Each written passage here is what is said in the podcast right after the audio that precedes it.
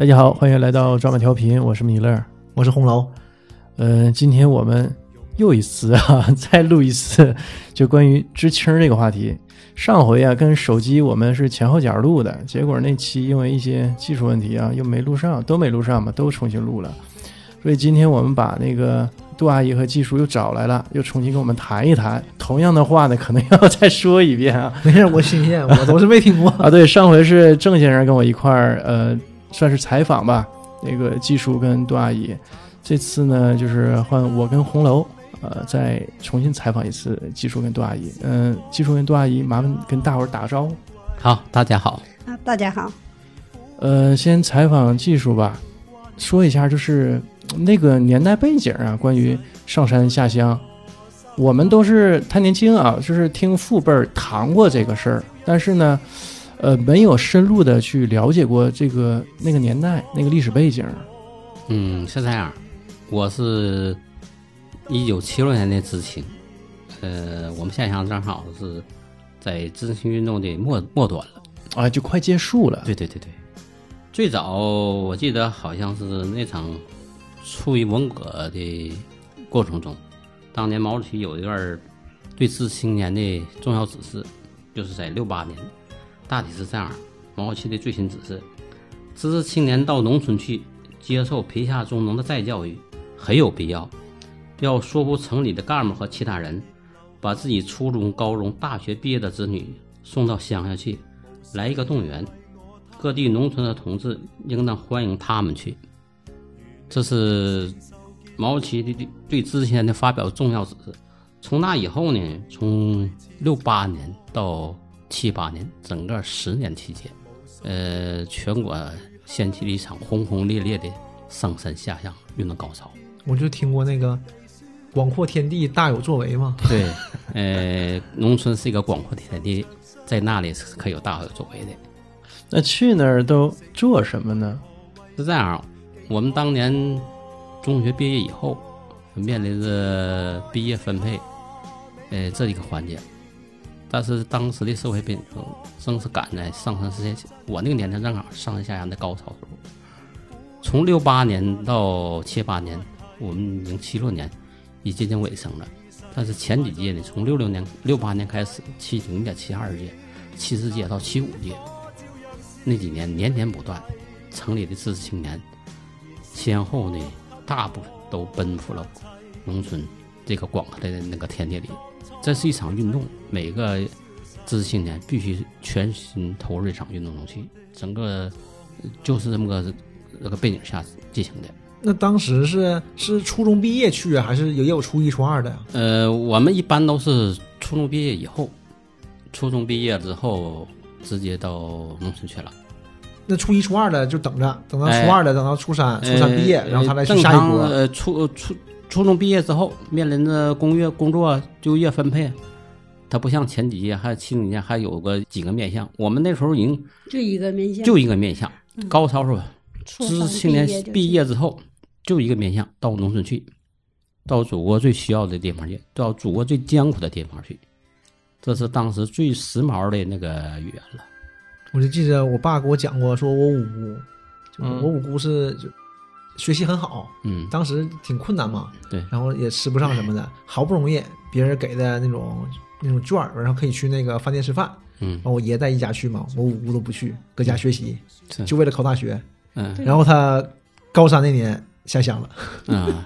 那会儿大学还招生吗？我记着，呃，七呃六七几年六六几年，六几年老老老三届六六六六七六八的，那时候还有这个考大学的机会。嗯，他反正他是高三那年，嗯，到我们那个时候六八届之后就没有就没有了。对，然后是七九年还是七几年恢复高考啊？还是八几？呃，七七九年啊，七九年，七八年就是应该说是七八年。七八年，七八，七八年正好是十年的上上山下乡运动截止，呃，又广大知青又面了一个那个志向，可以继续学深造再学习。这是改革开放以后恢复高考以后，又多了一个面向，就多了个选择呗，对对对吧？现在就是可以参加工作，也可以接着也可以再深造学习，嗯嗯嗯，是。但七八年以后下乡也就停止了。嗯，对，就恢复高考了。恢复高考嗯后，知青年下乡这对，场运动也停止。也就停止了。到七九年以后呢，大部分知识青年返城，陆陆续续陆陆续续又回到了城市。当时季叔去就下乡的时候，还记着那个场景吗？就是好多人跟当兵一样吧，就是好多亲戚去送啊，然后好多人呢。是，呃，正是因为当时一场轰轰烈烈的一场运动，呃，作为青年也好，毕业生好啊，就全身心的投入这场轰轰烈烈中来。当时作为我们一个面向，哎呀，这就是宏伟的理想，这就是将来我们，呃，可以有大有作为的地方。有那个心理准备，就说的，哎我到那儿呃我就吃苦去了。嗯，是当时就是在我们脑海里，以往的宣传好啊，在我们的脑海里确实，呃，有这么深深的一个印象，就是毕业以后到农村去，啊，因为也不是第一年了嘛，对，之前也有好多代。已经好几届了，嗯。从六八年、七零年、七二年、七四年、七五年，这场运动，呃最终那个，哎不是，等会儿那个叔我没明白，嗯，你那个六八年，六八那68六九呢？六呃，他是按当当时的没有没有六八七，我记得六八七零七二吧。那那那六九六九年，六九年好像没有。那六九这年这个呃就是毕业了，就就是这一年是不下乡的吗？他是正好，他那个截止时间有是六八的，也可能是是六九算一届，或者七零算七七七二届，七七一届，几乎是按那个学校整个就是六呃六年毕业走时间六七年走一批，六八年走一批。嗯嗯你像六八年基本上就是大批的了，有那个呃像咱们是初中嘛，嗯。他们就是杂的，初一、初二或者是高一、高二，那就是一波儿。啊，哎，赶上哦六八年那时候除了初，中还有高中，哎，对，但是到我们那时候基本没有高中了，就是初中毕业我们呢就是初三毕业之后等，完事儿第二年在初三毕业再走一批。那阿姨和阿姨和叔叔是一年吗？对，我是七六的，我也是七六的，嗯我七六年八月份那开始下就是下乡两年多呗。我前后经过两年零三个月吧，从、呃七六年的八月份到七八年的十一月份回到城里来，历时两年零三个月左右这么时间。中途回过家吗？中途回过家，啊，那还好。呃，是这样春，节回家。春节回家，哦每年有暑假有寒假，那寒暑假也可以回家呀？寒暑假可以回家，啊，那挺还行啊。但是 回家也不方便，那会儿交通不方便便对对，那肯定是不方便。我记得我们七六年下乡的时候，我是从沈阳来到了现在的潘锦，就是营口的潘锦市，那阵儿叫大洼县青春农场江南大队，从沈阳到盘锦。按现在这个路程来说呢，路途不远，但是当时的那个地理地理环境、交通便利，确实觉得路挺挺远。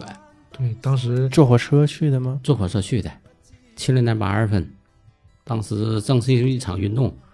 呃你这波多少人大概去那儿？我们到我们那个起点儿，我们是到江南大队一批七路记的，正好是四个连，也有将近二百人左右。嗯对哎对，正好是一个四个连的编制吧，也不少啊，那也不少。嗯嗯，是。这才是一个地方啊，好多地儿，我就说全国一个地方各个是很多点都去了好多人。对当时青沈阳青年来讲，都是下乡，但是地方不一样。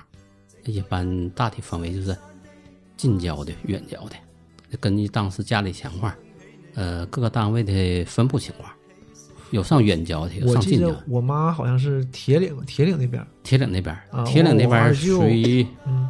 属于远郊了，啊，我二舅是新民，新民属于近郊了。嗯。你像从沈阳市内周边这些这个地方属于近郊了，除了沈阳市之外呢，那算远郊了，是大体是这么个情况。姨呢？姨是？我是上的赵武大盟，那是？我我是属于艰苦的地方，嗯，这这最艰苦的。那这是是通过什么分的呢？还是是我们那批就是归家长单位了，整个七六年开始归家长单位上山下乡，那单位开始踩点儿是这么走的。以前呢是随学校，呃，一个学校一个团体是那么去的。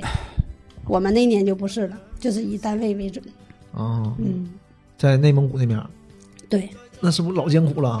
我因为我能了解到呢，你看一般我们现在了解到都是一些文献嘛，就是小说啦，或者是电视剧嘛，就感觉内蒙古那那边那个时候应该还是挺苦的。对对，嗯，咱那时候，嗯，因为咱们本身来讲吧，在学校那个时间也开始学习一些个，呃，以前下乡上山下乡的先进事迹啥的，咱们也经常学，经常看。那时候都是思想比较积极，要求进步嘛。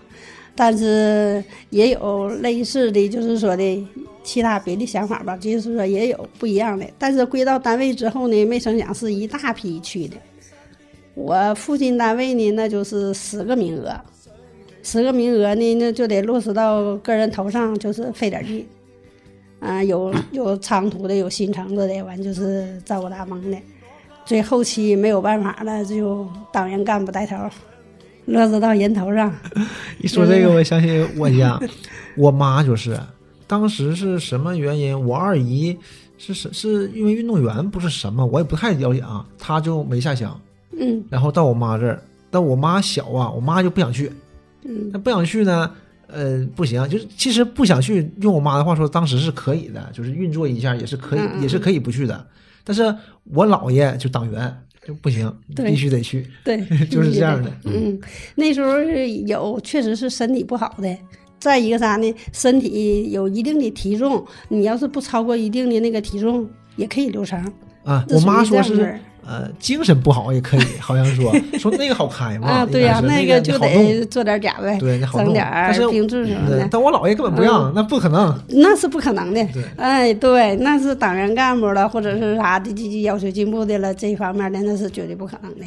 像我这个呢，也就是属于这样式儿的吧。完，我父亲回来说之后，说那个把单位这种情况一说，完我就说那我报名吧，我就跟我爸说，爸，你去上单位上公司给我报名吧，我去。给我爸还照一愣神儿，觉悟太高了，这姑娘啊，说能行吗？我说、哎、能行，没事儿。我说人家都能去，我有啥不能去的？人能干，我也能干呐。我说的，反正咱这不都得下乡吗？上哪都是去。我说的，就是离家远点儿，那个咱就不回来呗。但那个年代呢，也没合计说的，嗯，想的更多，就是说的特别简单，因为脑子里边就是说啥呢，上山下乡到农村去，到边疆去，到祖国最需要的地方去，就是这种情况，就是特别积极向上那种。完，所以也就没有更多的那种想法吧，所以就跟我爸就说了，报名吧，报名我去，这特别积极向上那种感觉。后来我往我父亲就跟单位就说了，说完之后，那单位特别重视啊，那一看这有主动报名的，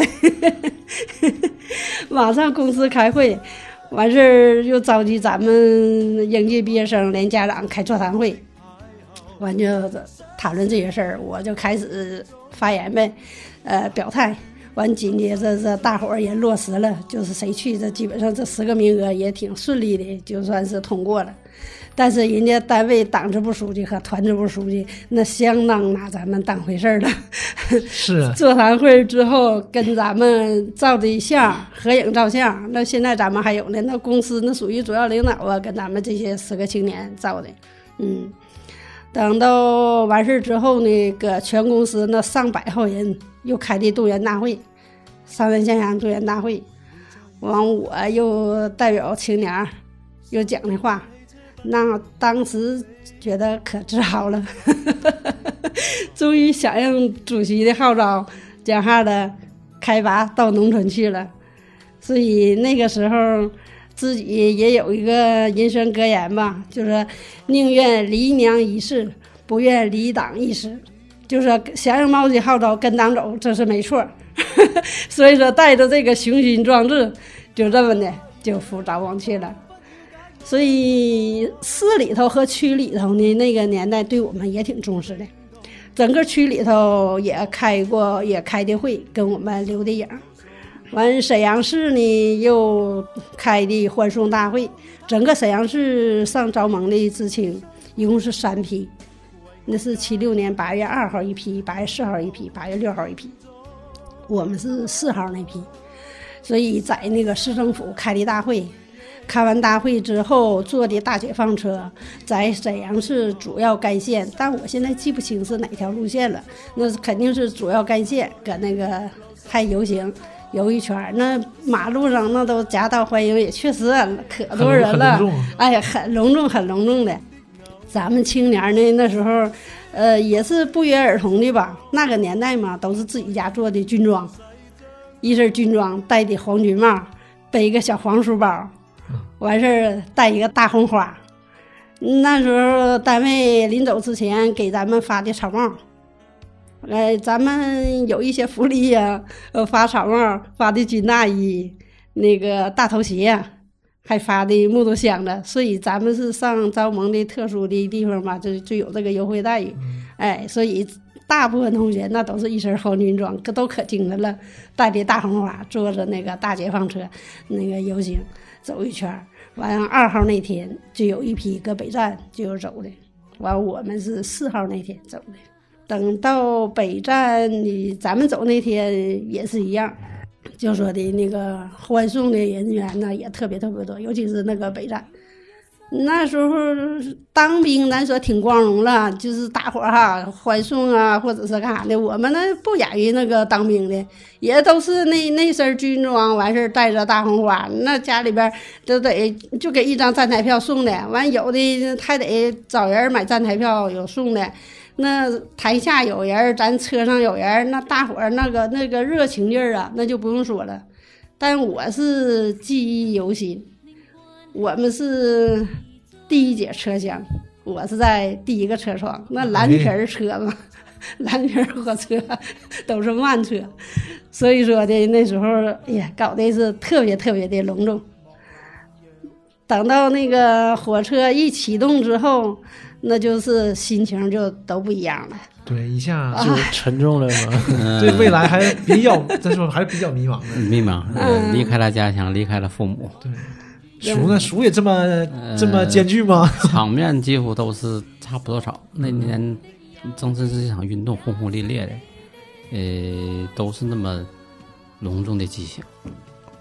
但是我感觉啊，呃，毕竟不远，就是盘锦这边嗯，特别特别现在看，现在看是不远，但是我们那时候，你可知道，那初中毕业的时候，我们才年龄也就十七八岁，十八岁，对，十八岁，就头一次离头一次家那么头一次离家那么远，而且当时我想啊，你也没有什么呃太多的这种接触外界的媒介，小的时候对也没看过外面太多的样子，所以出去那么远还挺害怕的。第一次离离家离开父母，就长大了，嗯，怀着一种忐忑不不测的，但还有点兴奋是吧？一种兴奋，再一种也是多少有点迷茫，就是说将来去了，到底是什么个地方？对，想象中是广阔天地大有作为，但是说是苦和累，到底苦累究竟到苦和累到什么到程度？什么程度？这个在我们后来我的两年的自行生活里，呃，确实是超出了我预想的范围。有什么有意思的事儿吗？是是不是？有有意思。你看两年期间，我们我们在盘锦务农，呃，确实经历了很苦很苦的艰苦生活。种大米吗？种大米水稻吗？呃，农活吧，做过插秧、育苗，完事儿收过稻子，完事儿出过工、挖过渠，最后呢，参加了一场那个修国体的一场那个工程工程嗯，嗯，那是在我们下乡的当年，就是七六年的十月份，修堤的前提就是啥？修的叫现在叫大坝。我们当时呃，那个地方叫鞍山农工厂附近，嗯，当时地势挺洼，每年辽河水泛滥，那种总总在那总泛滥成灾。国家呢，每年呢也也投了不少人力物力，也就是在地洼地方筑起一道一道大坝。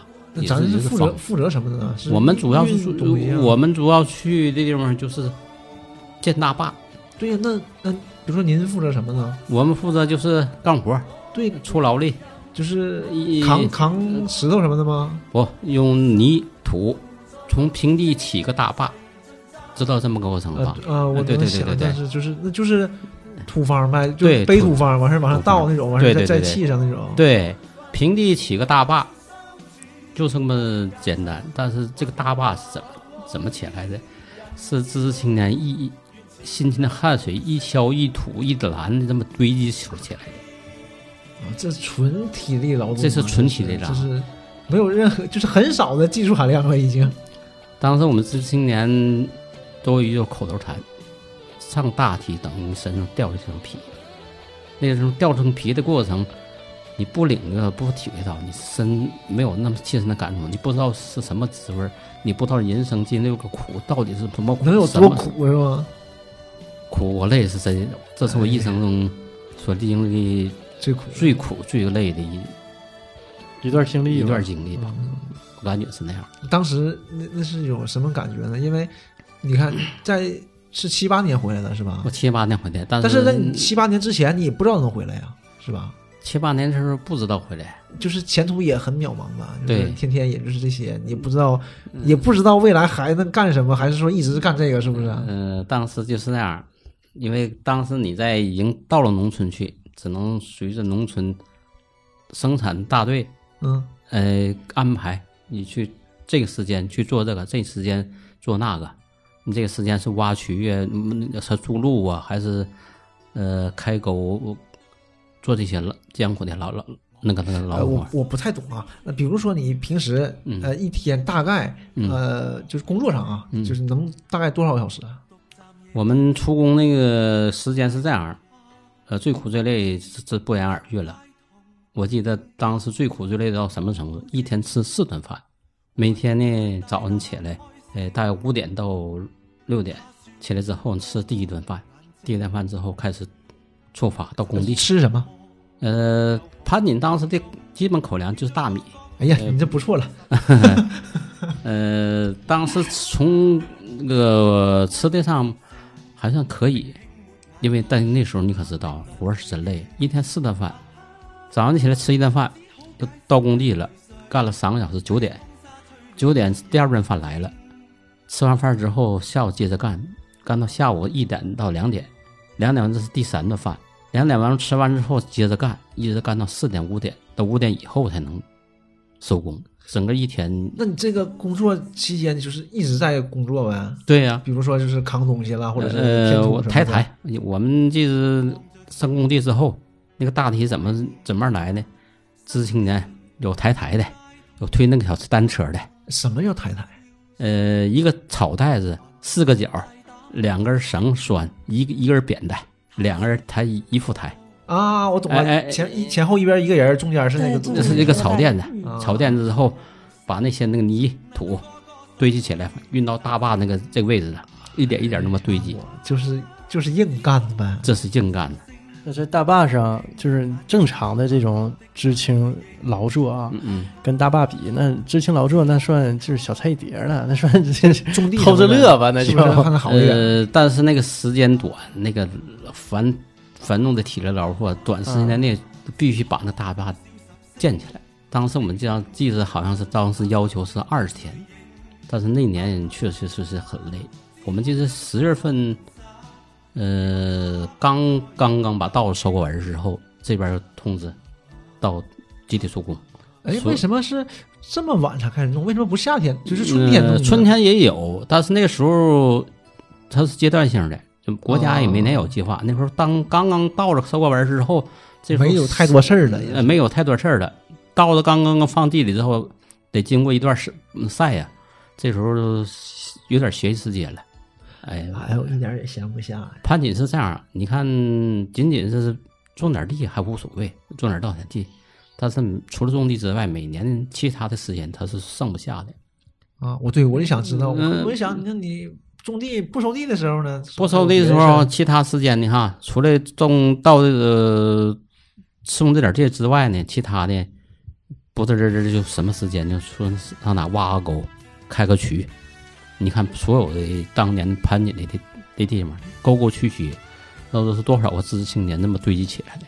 那这些这些东西，比如说修坝了，嗯就是挖渠了，嗯，呃，当地的人也会当地人呢他也去做，当当地的老农生产大队的老农，我们呢是青年，作为潘锦的一生新新新生力量，嗯，可以这样。当年的开垦潘锦，知识青年起了一种不可磨灭的功勋。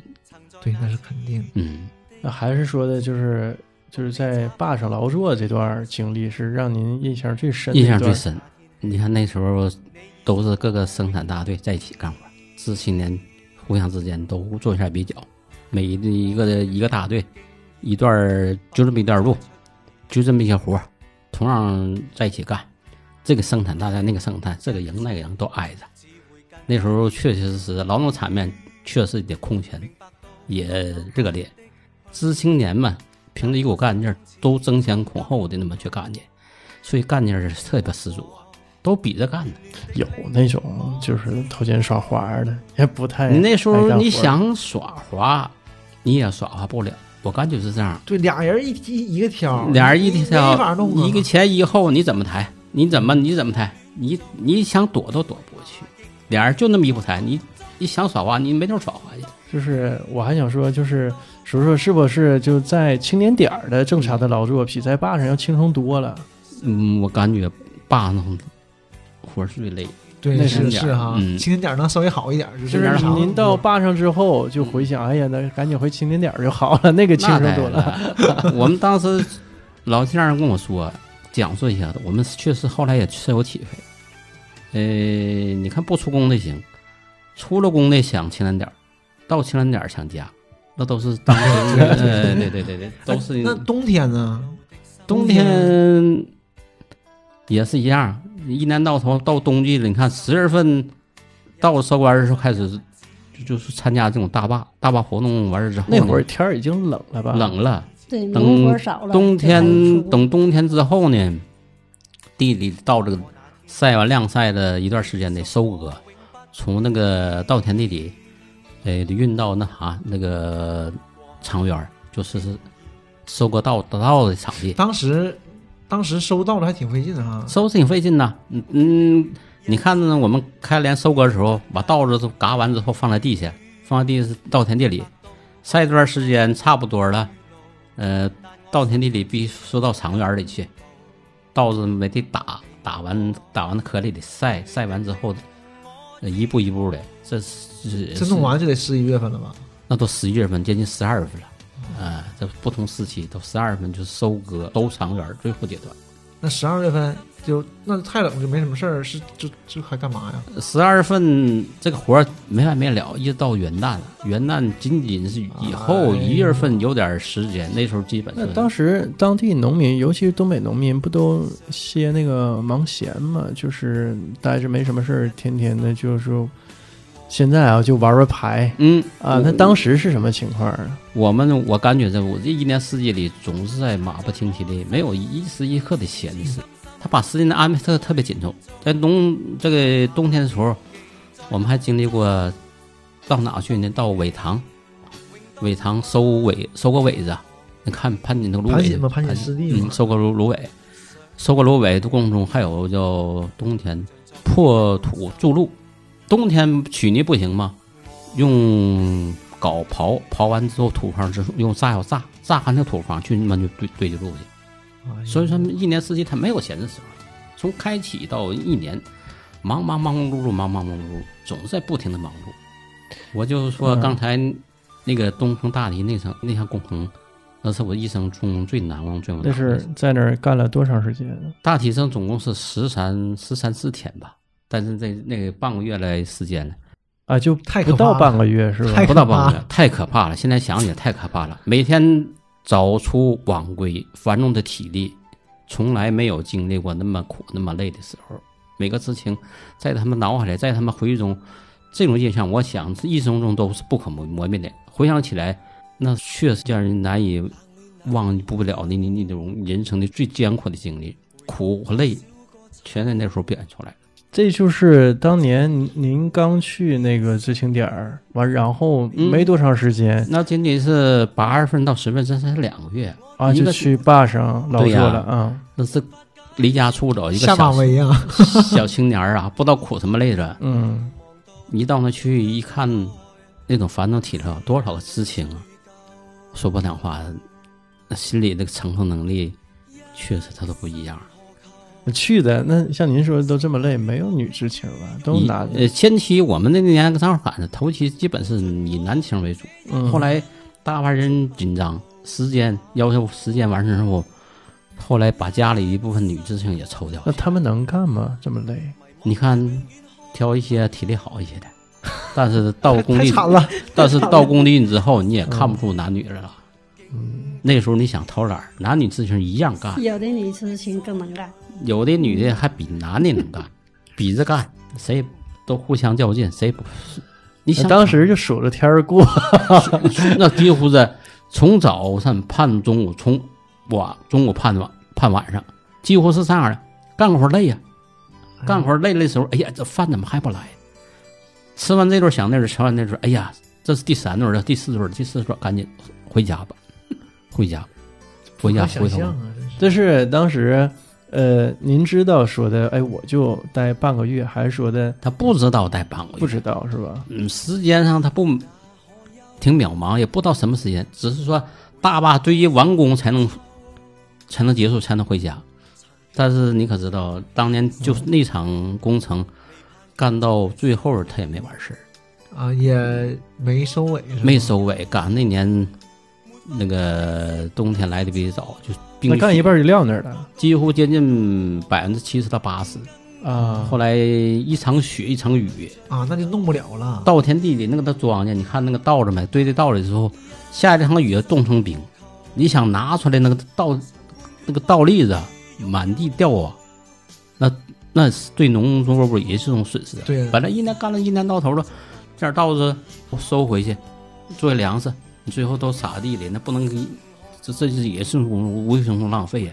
还有那年的雪雨雪下，嗯啊，那年那个雪下的比较早哈，下雨雨完事儿雪，几乎是有几回有几天我们在雪雨雨雪中 雨夹雪，雨夹雪中看，冷那得老冷啊。老冷了，不是一般冷，住的地方也不。当时有御寒的这些衣物啊、棉有被什么的，有有有有，这个都去前吧，我们都是带着行李去的，啊。也知道那地方冷，但是住的地方确实也很艰苦，没有像样的那个住宿的地方，住在当地老农家，呃，住在人家的那个厨房，住人家外屋搭起临时的帐篷，一个草垫子，几个塑料包一捧，那就是住舍。那咱都知道，就去农村，就是呃，农村的那个环境啊，早晚温差比较大。对，呃，但他们呢烧炕啊，那您要是住在这个就是像他们外屋厨房啊，那就是一个草垫子，对呀、那就是这那那可是老冷了。老冷凉。但是我想啊，你肯定没有我姨那儿冷。嗯，我们那是早晚凉，中午热。确实不一样，那冷到的程度，现在想的的确都挺可怕。是现在一想，而且我觉得啊，就是以前的冬天也要比现在冬天冷。就我的我小的时候就比现在冷，我想以前肯定也是。你看，我就记得我小的时候，那沈阳零下二十八度的时候总有，但现在就今天现在三三九了，这不也才零下二十多一点出头吗？我觉得还是以前肯定更冷。对，那时候一一是咋的？我们那时候年轻，体力火力旺，该咋是咋的。呃，你天天锻炼呢，天天啊，天天那么锻炼呢，那身上你在工地上，那那不仅仅是干，那是干的肉可他的，浑身冒冒热气，到那种程度。但是回头你突然间停下来之后，热气就变成冷气了，浑对身这这都都都出汗啊打都打嘚瑟都。那没有生病的吗？那得老有的生病的生病的了。中间有青年儿，像我们男青年，他很少，都是中先口后的，也不甘落后的。呃，尽管那样，干干的时候确实有感冒发烧的，特别女知青，因为她生理条件她她就那样。呃，中间呢也不知人儿，哎呀，那是有病了是给拉回去吗？还是不是，只能在工地做一点暂暂休息，那也好不了啊。好不了之后稍微好一点还得上工地。那有说的，那我就既然病了，我就装几天。没有，那个时候说老实话，谁也都比着比着看。你想生病讨懒儿，你自己都掩饰不了。没有那些想啊法大伙儿那活儿都是一起干的，你你在那讨懒儿，你装病，我觉得还是想法不一样。当时的人你想你想纯粹，你你想那么想，你你做你都没法去做去，都是一杠。都因为你你想偷懒想躲，你躲不过去。啊，那个您还记着您就是接着说通知可以回来那一刻，哎呀，那个心里嘛，那特别高兴。呃，十三天之后，突然间说活儿已经干到这种程度，没法进行了。那天晚上，我记得突那个总部就是大体指挥部发出最后通知，工程暂停，可以回家了。那时候那是临时接到通知，还是说的临时临时的，啊上午还没有通知，下午就是临时啊就通知就可以撤了哎可以啊撤了。那个时候的心，这这这，在每个人心里啊乐开花乐？开花了。哎呀，好一下，终于解脱了，那种如释负重的那种感觉。上回咱们讲，就是当时 您那边回来还是有个小插曲是吧？是啊，我们去前儿是单位用大卡卡大大货车给我们运到的，回来的时候没有这个待遇了，那走回来呗。走回来的。那多多多远？大概从我们东风大堤回到青年儿，最后走了一天一宿，大概的路程就一百一百多里路，一百哎呦一百。我去！走时候我们不知道这个路程多远，因为我们年轻啊，头一年的下乡，我知道老乡儿跟一起回去吧，在工地也想家，想轻点儿，这太累了，赶紧走吧，就那么感觉。但是一说走，那心情特别高兴，就就想回家，马上回家那么感觉，就都走回来的吗？都走回来了。一天一宿，你看我们那那年时候快，那时候快。那天我我我我记得好像是吃过晚饭六点七点八点，这都九点了，几个青年在一起说研究要走怎么走吧，走回去。完，小青年不不说不知道，跟老青年走，老青年说走走走，这一波那边我开始走。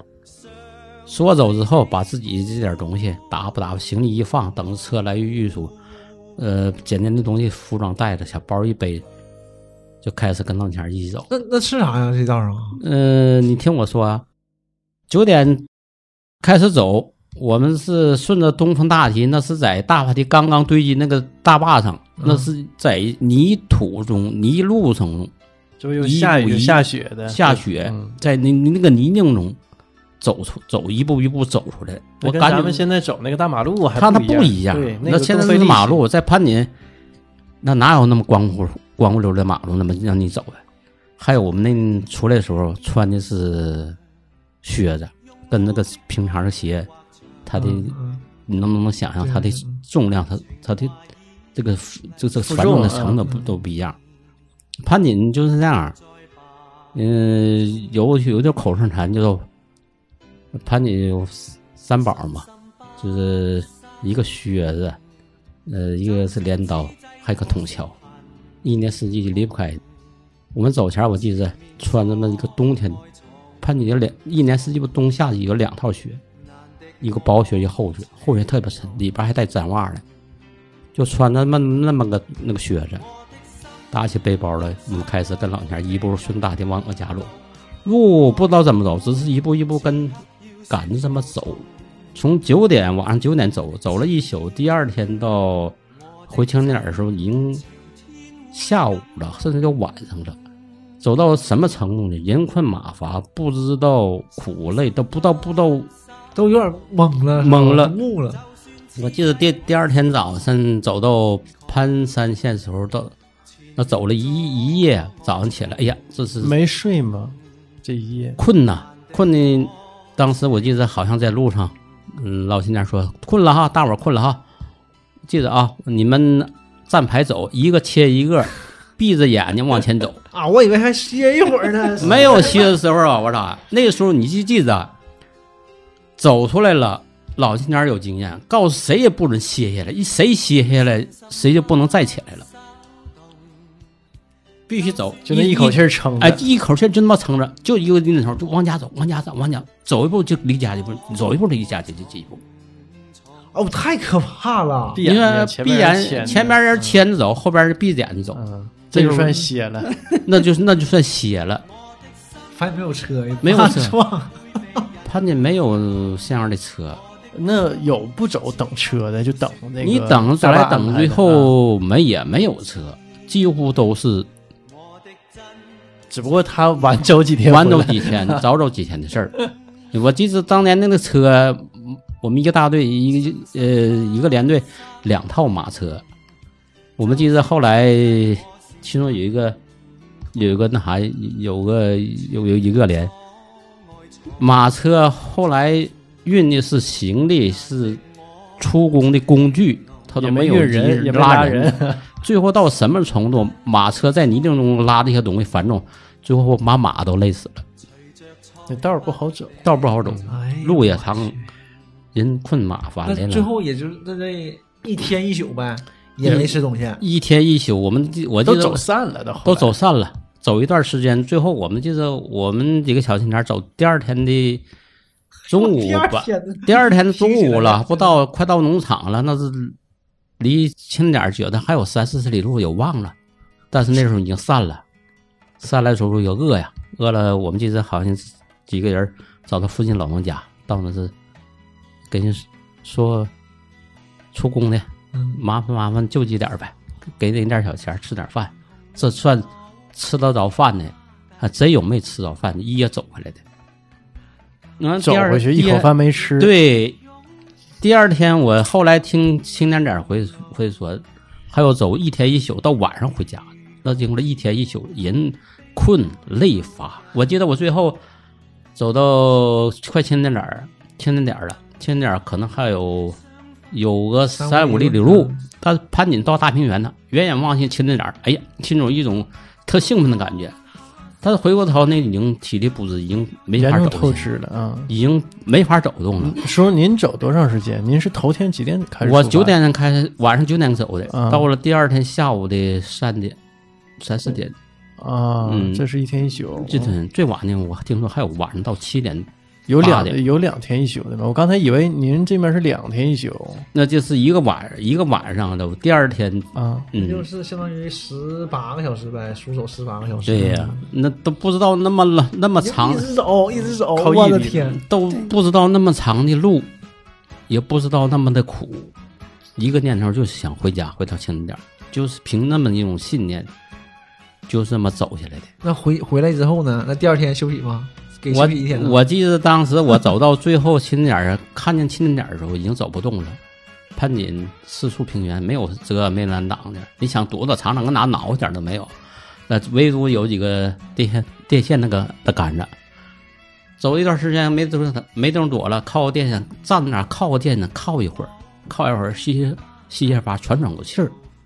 走一段儿歇一段儿，走一段儿，最后就这个是二三里路，我记得走了能有一个多小时，将近两个小时，沿途到家就体力不支走。更不行了。对对对，到了青点之后，老远看见有些老青年有先回家的，哎呀，这也回来了，哎呀，那也回来了，那这是盼自己您先不是最早那一批到的是吧？我不是最早，有比有比我早的老青年人，那体力得老好了。对他确实有体操，有有第二天就上午到的，那睡着了。跑回来马拉松，没没那走的快点根本那跑不动。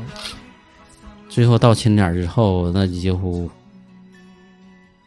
真是难以想象啊。完睡了多长时间？到清点之后困乏呀，嗯，这边吃伙房赶紧去打饭，饭。嗯，打饭这边到了清点之后，赶紧衣服脱了，被窝里一钻，那边吃完饭之后开始睡，睡了那我记得好像睡了睡了两天，到第三天大约能有那么深，连困带乏带饿那种感觉，中间也没，病是吧？也没有病病就睡两天就好了。也没病，就是就是乏就累，还是体格好，嗯还是年轻年轻，年轻，主要加是加上对主，要不到二十岁，但是也真累啊，真可怕。真可怕。那时候我记得当时回到前点之后，男青年儿看你回来握握手，表示是辛苦了辛苦了。哎呀，这回来，后中你是 就是你终于回来了。成功了，成功。那不少女性人回到之后，在一起见面的抱头哭，你，能想象，哎呀，你能想象那那那种苦和累在到那种程度，见面就哭。还有一些体力不支走半道的，没有招儿的，半道离着营口也挺近，不行跑回家去吧，跑沈阳去。那时候想亲在那儿想家，想沈阳，想爹妈，那有跑回去的是吧？有跑回去。完后来又回来了，回来了。那穷苦完事儿之后，嗯，也不是开会总结，属于半路，属于违纪，嗯，做一下口头批评吧，都也理解都理理解解，太太难了，累了嗯都理解。阿姨那边有没有什么印象深刻的我们那边儿还行，我们没有老青年儿。啊？嗯，我们去这个地方呢，咱们是首批。嗯，虽然是大批吧，但是呢，沈阳这边呢挺重视咱们那边，属于新采一点嘛，内蒙嘛，在我大王内蒙属于新采一点儿。嗯，有一些个你看建房啥的都是这边儿给赞助的新建的那个青年点儿，但是咱们去的时候呢，青年点儿没建完，咱们就住的社员家。嗯，坐火车到通辽下车，下车之后呢，单位就去的大解放车，因为头两头一天解放车先给咱们行李东西拉去，完之后第二天就是到通辽接咱们。嗯，这一路中午到开鲁休息一会儿，吃点饭，紧接着呃直接又到青年点儿。咱呢，但去的时候一合计，上大草原，广阔天地，那你肯定能挺好的。具体什么样，像我，尤其是我，特天真呢，家里没有下乡的，没接触过这些事儿，农村也没去过，呃，根本就没出过门儿，也没坐过火车，就不知道，根本想象不到说的你去这个地方能是个什么样的。感觉还挺好。哎，感觉还挺好，就是响应党的号召，哎，咱们到最艰苦的地方去扎根农村干一辈子。但是这个一辈子是怎么理解？那个时候好像也没理解说的，没没太想。哎，对，没有那么深的理解，嗯，因为当时就是咱们这一茬人嘛，就是那个年代造就了咱们这一茬人思想环境啥的哈，都是那种积极向上那种想法，都是那样的。咱们部里儿也经常学一些个读者文摘呀、青年文摘呀，呃，经常也是开会学习，在学校那时候，呃，也都是经常开这个动员会，是所以心里边都有这方面的思想准备。但是具体说你能苦到什么样，能什么情景，那是根本想象不到的。只是说的兴高采烈的，自己就是说的挺积极向上，就像小鸟出笼似的。哎呀，我终于这是跟党走了，响应号召了，到最艰苦的地方去了，就是这种情况。所以大解放车坐了一下午车之后，等到青年点的时候，咱们那是属于天山口嘛，咱这地方东西都是山，南北是一条小路。它这个小路呢，就相当于啥呢？小土道，坡坡坎坎的，嗯，几乎没有是一个什么平道，都是一个上坡的、下坡的，都是这样式的小路。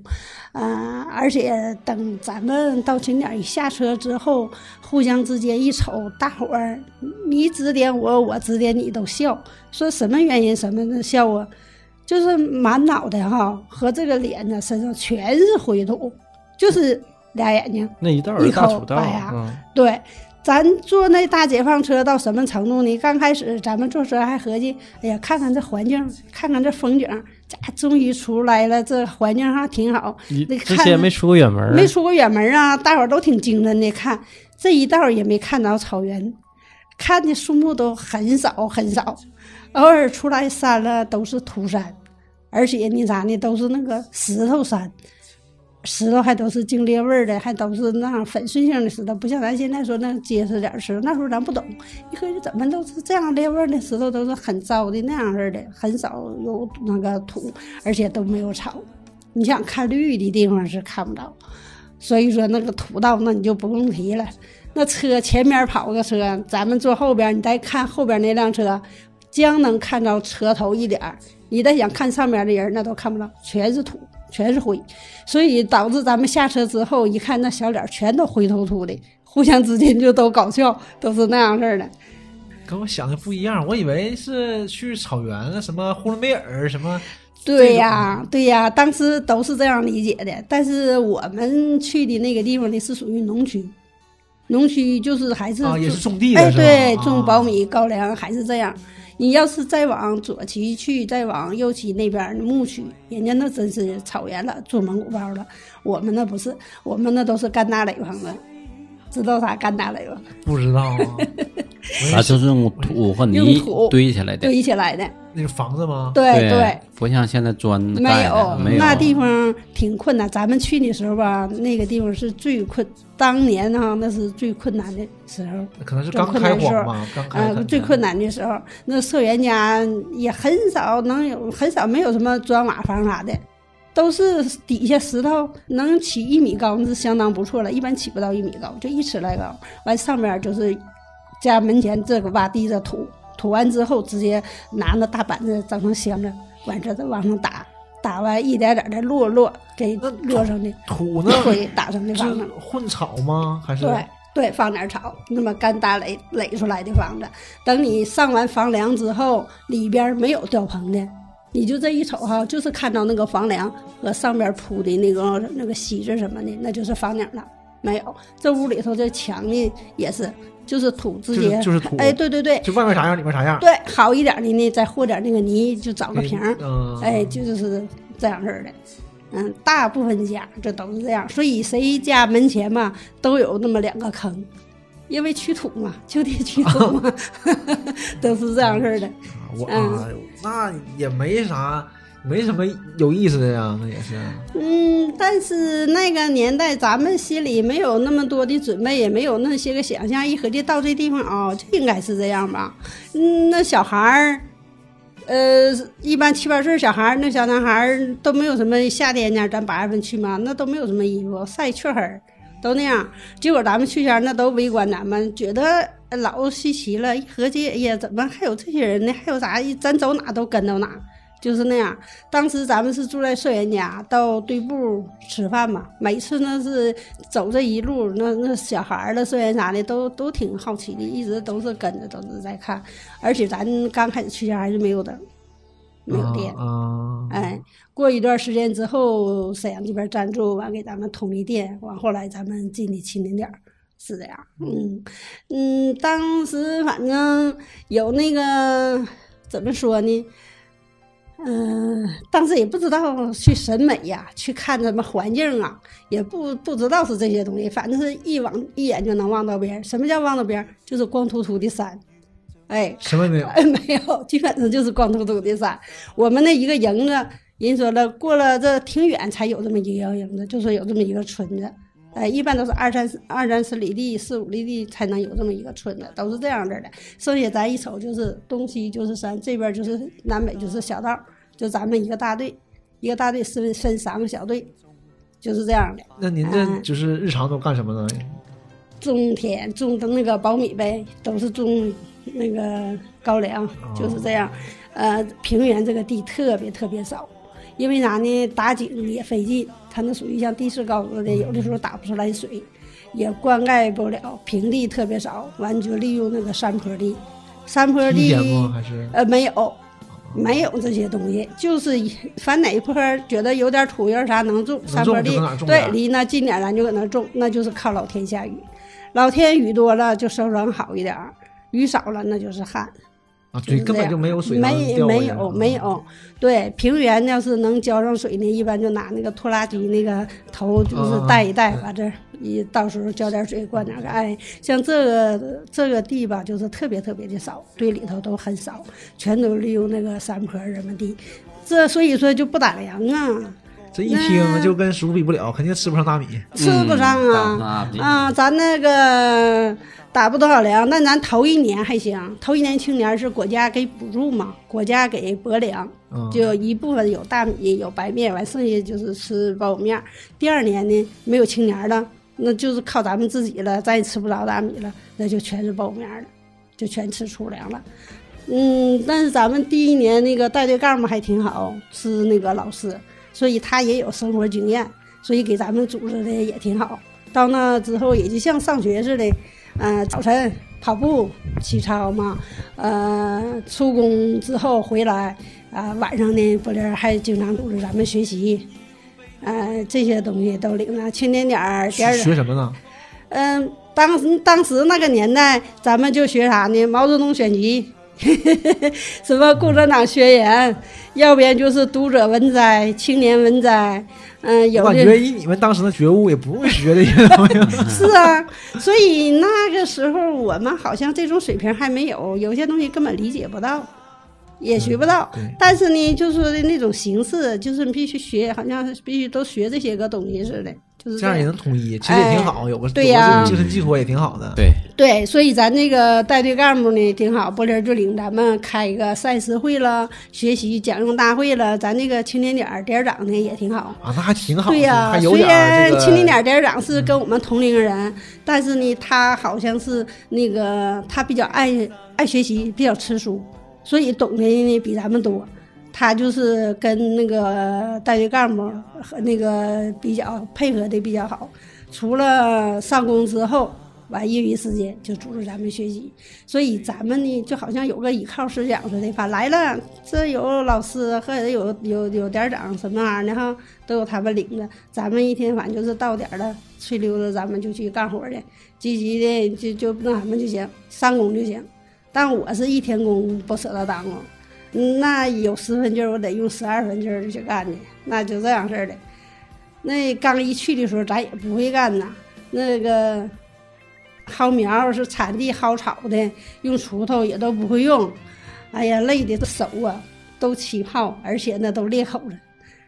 这满手讲啥了？裂的那天有一天我好气儿数这手数了十六个口子，第二天早上起来这手都不敢动弹，就是伸什么形就是啥形的。一动它一撑开就冒血筋儿，就这样式儿的，所以咱就赶紧先上水盆里搁水泡一下子。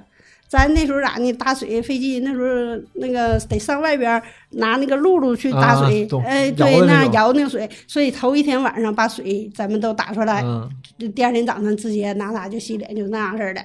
哎，所以就是先搁手泡一泡，完事儿才能去。完人家有一次那俩哈，我这手确实这这这都化脓了，那都干眼了，都不行了。完说你照顾你，你去那啥吧，上那个菜园子吧，菜园子有个社员，你就跟着给那个社员家那个发一些个菜，谁家多少多少。咱们那时候，嗯、就是出工都是平均的。啊，特特平均，啊就你是那样，哎，干什么都是平均的，嗯就这个地也是一样。嗯，这地是堆里头的嘛，咱都种菜，种完菜嗯收成了，就挨家分，一家分多少分多少，嗯都是这样式儿的。共产主义嘛，对，绝对平均主义平，绝对对平均主义。大伙儿大伙儿哎，对，大伙伙儿饭，所以积极性也调动起来。你就是十几岁小孩出工和二十多岁棒劳力出工都是一样的，只要你出一天工就是十分儿，就这样。对，我知道那还挣工分儿是吧？对，挣工分儿，咱们队呢是不怎么好，十分儿够两毛钱，所以我就啊顶一天能出一天工，我能挣两毛钱，就是这样。啊，那是啊。那是挺少 但是当时脑袋不合计说这个多少钱的事儿，嗯，就合计说是比谁的工分儿比较高、比较多，比工分儿，咱都有个小蓝本儿。哎，互相之间青年咱们都较劲，那个谁谁工分儿多，你挣多少我挣多少，你要当工了不就少了吗？像我这这上上那个菜园子，人还照顾我，去了两天，我还合计，哎呀，这你说说，我这来了，我到艰苦的地方去了，搁这菜园子这这这这干这活儿那不行啊！妈 这觉悟，我说还得跟人家上地里干活去，我说要那样的话，那不就落后了？那不行啊！完这个又得去那啥去，说不行，第三天我还得跟人家下地吧，还得跟人家去干，就那样一天也不知道累，睡宿觉就缓过来了，嗯，所以也没合计说的。我一天干这个就这续发了，或者说能不能回家呀？就这个想法，这个概念就没有。就说的我到这儿来了，哎，就是一心，就是好好干，就是嗯总得比人家干的多，那才行呢。就是那个概念。要说那时候好像脑袋还是挺想的挺简单的，就挺，天真，对对对，纯粹挺简单。所以等到年底之后，表现的也不错，也挺肯干。咱是跟社员一起干，嗯，所以说呢也不拉过，人家社员看你干挺好，年底就得有那个队委会儿改选嘛。嗯，那个年代叫嗯增加新鲜血液，增加领改换领导班子嘛，增加新鲜血液，嗯、重选领导班子。所以说呢，咱们三个青年儿就进了队委会儿。队委会儿呢，我就当上了妇女队长。哎呀，当官儿了，当官儿的，但是当官儿是当官儿啊，你一点儿不能少干，只能多干，不能少干。所以说 不一样这个东西。带头人，在农在农村特别知情里，想当干部，要是不能干的，绝对当不了干部。那时候感到挺选人的标准就是他能带头，对你得有带头作用。对对带头作用，你得干到那儿，就是这样，你得有说服力呀、要不然你怎么能那啥呢？干在前呢，就是这样。那个阿姨没有叔叔那么苦吧？就是像朱大坝这种，这住种苦大坝那种没有。我们去的时候就有几个那个社员，就听说是出工了，完等到年底回来的，但是出工什么样咱们不知道，也不理解。但是我想觉得，象不到我觉得内蒙古那边应该比盘锦这边苦吧？他就是主要是地理环境，分地。相对来讲，盘锦的地理环境比其他地方好一些。你像我们那个去那个大队，原来是一个国营农场，啊，那呃，国营农场，按照当时来讲，国营农场按照国家正式职工待遇，但是唯独不同的是是个是个农场务农，他当时我记得前期他们都是挣工分是带着工资，包括一些医药费，还给一定的补助。啊，那还是挺好的。其实要是嗯但是条件是不错，但是后期活儿累呀。活儿累呀，生活条件也差呀。你看那一年四季里，像我们我们那个盘锦，一年四季没有好天气，再就是没有一年四季没有闲着的时候。但是你一说你吃水稻吃大米，我就感觉就挺好。嗯，大米是指的是大米，但是盘锦那个地呀是个盐碱地，它不产蔬菜。好一点的说，一年四季能一个月到两个月的蔬菜能，这就不错了。剩下时间像我们青年，每次搁家回来，咸菜大酱，带一些东西，大米饭就咸菜大酱吃。到了冬天最后的结尾，到回新年点最后最后的时候，每一个青年的那个箱基本都空，咸菜大酱都找不着了，没有了。再找咸菜大酱，那咸菜大酱就很不错了。姨呢？你你们我我们那儿还行，我们那儿跟他们的性格不一样。嗯，咱们最起码第一批，呃，各单位多少还能给咱们，助是吗？嗯能给咱们赞助点儿，不是说得补助点儿。啊，对，就是会哎，带一部分，对对对。对，多少呢？能给咱们赞助点儿。呃，所以说第一年嘛，咱们还行，没吃什么太大的苦。刚开始还行，等到第二年就不行了。第二年口粮没有了，啊那纯粹粗粮了，你基本上也都知道这适应这种环境了。嗯那个时候就跟头一年的想法嗯就有点转变了。嗯，就不一样了嗯，像我这第一年去，八月份去的，年底就开始当队长，紧接着你开春就得领社员干活。有一次，咱这是，嗯、男社员说的那什么垒猪圈就不出，不出不上地里干活了，说的那大部分都是女的，就说那你就去领着上地里去干活去吧。我这就领着去干活去了。插秧不是不是啊，就也都是那个大田，大田咱那去的。结果到那之后走了两个多点儿，把那地找着了，但是具体是哪个地方自己就叫不准了。因为咱那一一对儿，对对对，一对、二对、三对，他那个地吧都插龙沟嗯跟着。他讲啥，你不知道是哪片地，所以说就有的时候呢，就怕干错了，就不知道啊。到那之后干转悠拿不也不敢下？不敢下手，嗯，不敢那。是干什么？是是是开始翻地吗？还是？对呀、分季节，嗯。刚开始是翻地，完了你往里头种，种完之后就开始除草，除草你大锄小锄它都不一样，手把锄的，啊，完等到年底了也是收成都是一样的，嗯，基本上都是苞米和那个呃高粱。等山坡地呢，就是种的是谷子了，哦。哎，种种谷子那是山坡地，它就是靠老天，都长得不是那么特别高的。但是那个干活儿吧，也相对来讲也是挺累的，不是说你你一个人割多少垄的事儿。你像种苞米，你一个人就是几条垄，嗯，割几条垄，你你你就负责三条，对你就负责三条，或者说他负。责几条，都是这样的。咱们青年和社员都是一样的干法，说都是一样。你手快了呢，我可以慢一点；手慢呢，我就可以改一改，对吧？有是这样式的。但是这个割骨子就不行了，这是三个人一搭，三个人一搭，十条垄。是这样式的，人家开头的第一个呢，人家是呃三条垄先开，开完之后他打个鹞子，打什么叫打？就好像勒个绳似的，开捆一把，完了你系个绳，系个扣儿，放在地下。完第二个人呢就开始开四条龙，你这么两条龙，回来两条龙，基本上中间是咱们青年。呃，第三个人呢，人家又是三条龙，就是捆腰子，啊这个是社员。嗯，哎，这是社员。所以说呢，人打头出去了，你第二个的必须得跟上，你第二个不跟上，第三个人就没法对啊，没法整，整个是十条龙就是这样式的。所以说你就玩命的，你也得去跟着第一个的，就是这样式的干。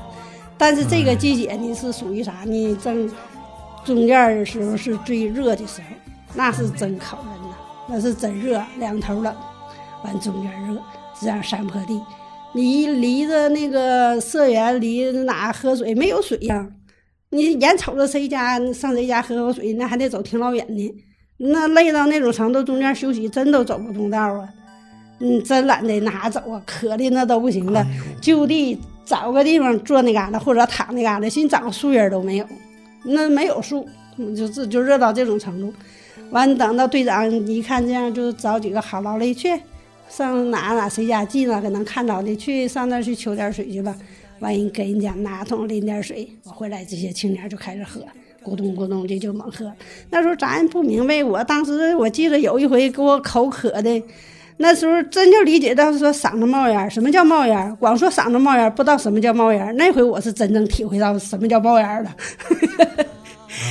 就说一停了之后哈，身上脸都是冒热气，出汗不说，光有往里头吸气，感觉不出来往外吐气，你已经吐出来，就这样的，一嘛就是往里头吸气，这干的，这嗓子里边这地方就是干的，那哎都都没法形容了，干的。我记得那后来那是小虫啊，是什么玩意儿，都都到我的嗓子眼里头了。我想往外吐，往外哕，哕不出来，没有招儿，我就顺着它，啊对对对，没办法，那就得是往里头咽了。就是你想往外吐，就好像那种气都吐不出来似的，就就那样似的，就是这那样。等来了水了，就开始咕咚咕咚猛喝呀。喝口水，喝口水，喝完之后对呀，喝完之后我就感觉我的肚子和胃哈特别特别的胀，就胀的不得了，而且嗓子这块呢还是干的，那都说不出来话，那真是冒烟儿似的，说不出来话，没有语音似的。这一这一段儿那都是干的，就是那样式儿的。后期了，讲话了，自己这忍着忍着吧，也后悔，也挺后害怕的。你说要那时候真有什么事儿呢？对呀、那都能容易喝坏了。你说那那还是年轻，不明白呀，就是那就就是怕人家拉拉后啊，怎么整啊？那你能干，我也能干呐，这都是抢着抢着干呢，这都是那种心态。所以说就是那种干法，是这样。那么喝容易肺受不了，对呀，那时候不明白，真是不明白。而且那时候喝吧，就是已经不解渴了，不解渴，但是是那小口真，但是当时也是不，明白。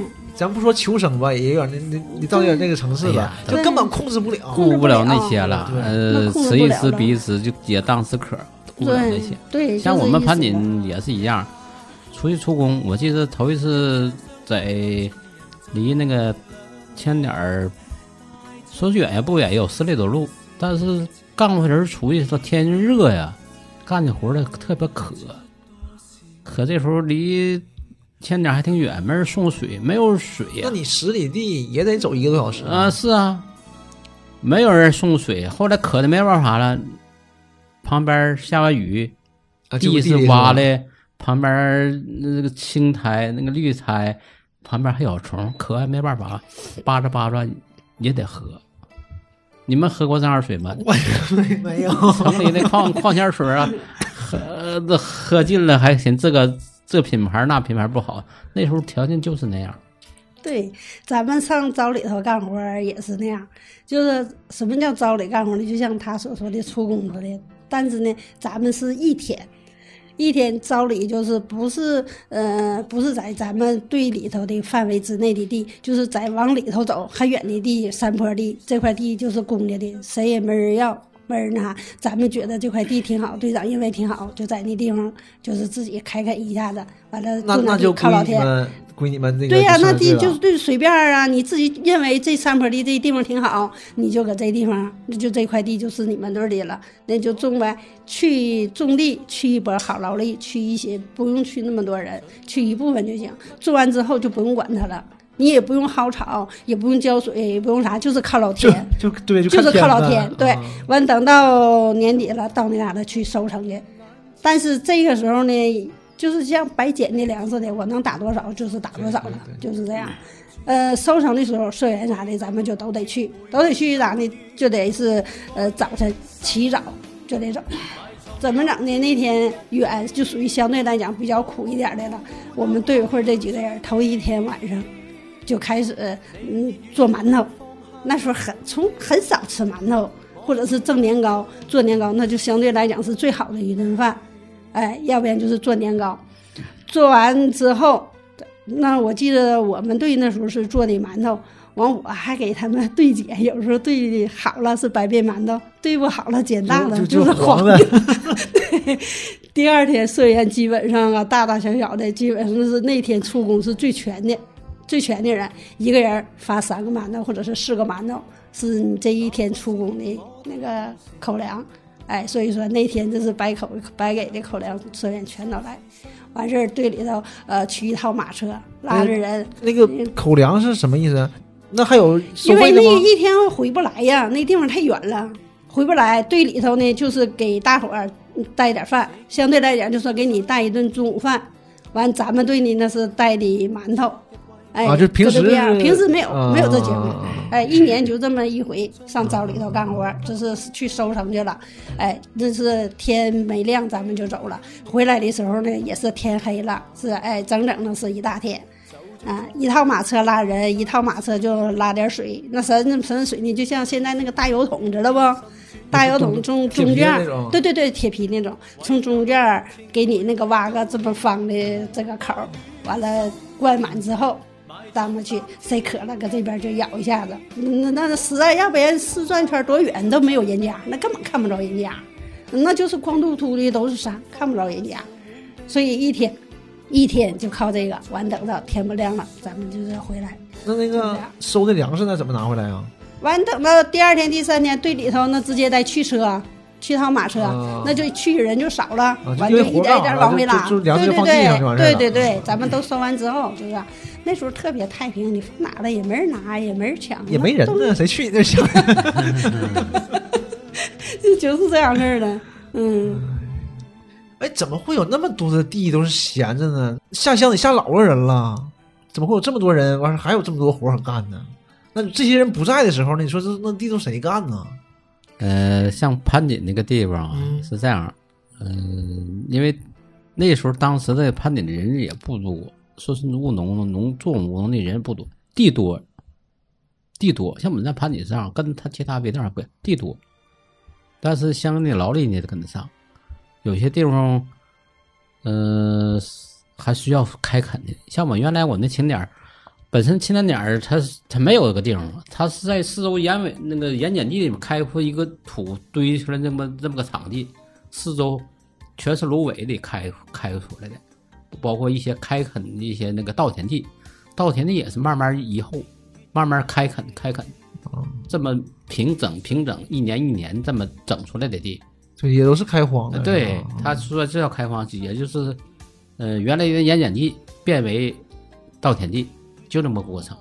我们好在啥呢？没开垦地，所以我们相对来讲比他们还要轻一点儿，就是好一点儿。就是咱就咱就干农活呗。对，就是干农活儿。为啥？刚才我不说吗？他那平原那个地吧比较少，山坡地多，其实也没说进行什么修梯田呐，或者这么改造啊，还啥，没有这些个东西，所以说也没有那些个那些个活儿。嗯，嗯，从整个劳力来讲吧，相对来讲就不像他们那么累。你像有的时候我不是说嘛，岁数大岁数小都是一样的，特别平民主，积极性质他也调动不起来。再一个啥呢？那时候也没想到说是出外头打工挣钱还是咋的，好像没有这种观念，没有这种想法。嗯，我们队那时候我记着就有一个，呃，比我大点，当年来讲就比我大点，他就是不在家。你看我下乡是两年站的地方，就看到他一回。他妹妹比我小，咱们唠嗑就说嘛，他哥出外头，说的你哥不下乡，我哥出外头打工去了。但是那个年代，要是出外头打工去了，就认为不是正经劳力，不是那么好像那啥似的，哎，二类五似的，就不那么认可。所以那个年代这样人也就特别少，都是在家里头就是这样，一家就能出一个劳力。要是好一点，人多一点，帮小伙子多一点，能出俩劳力。要为啥说他那地方贫穷苦啊？就是这样式儿的嘛，不挣钱，不那么付出，上哪能？而且也没有什么太多没有这个赚钱的渠道。没有赚钱的渠道。嗯，那时候的经济模式还不像现在，对，当年咱那去，那猪肉五毛多钱，羊肉四毛三，牛肉五毛五毛多钱儿。等咱们青年一去了，把这肉还炒起来了。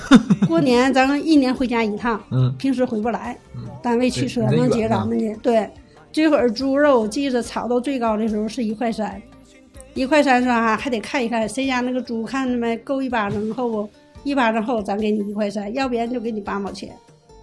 那个年代没有油是三两油啊，都吃不上。其实一块三也不便宜啊！你像你一天就挣两毛钱，对呀、所以没看过钱。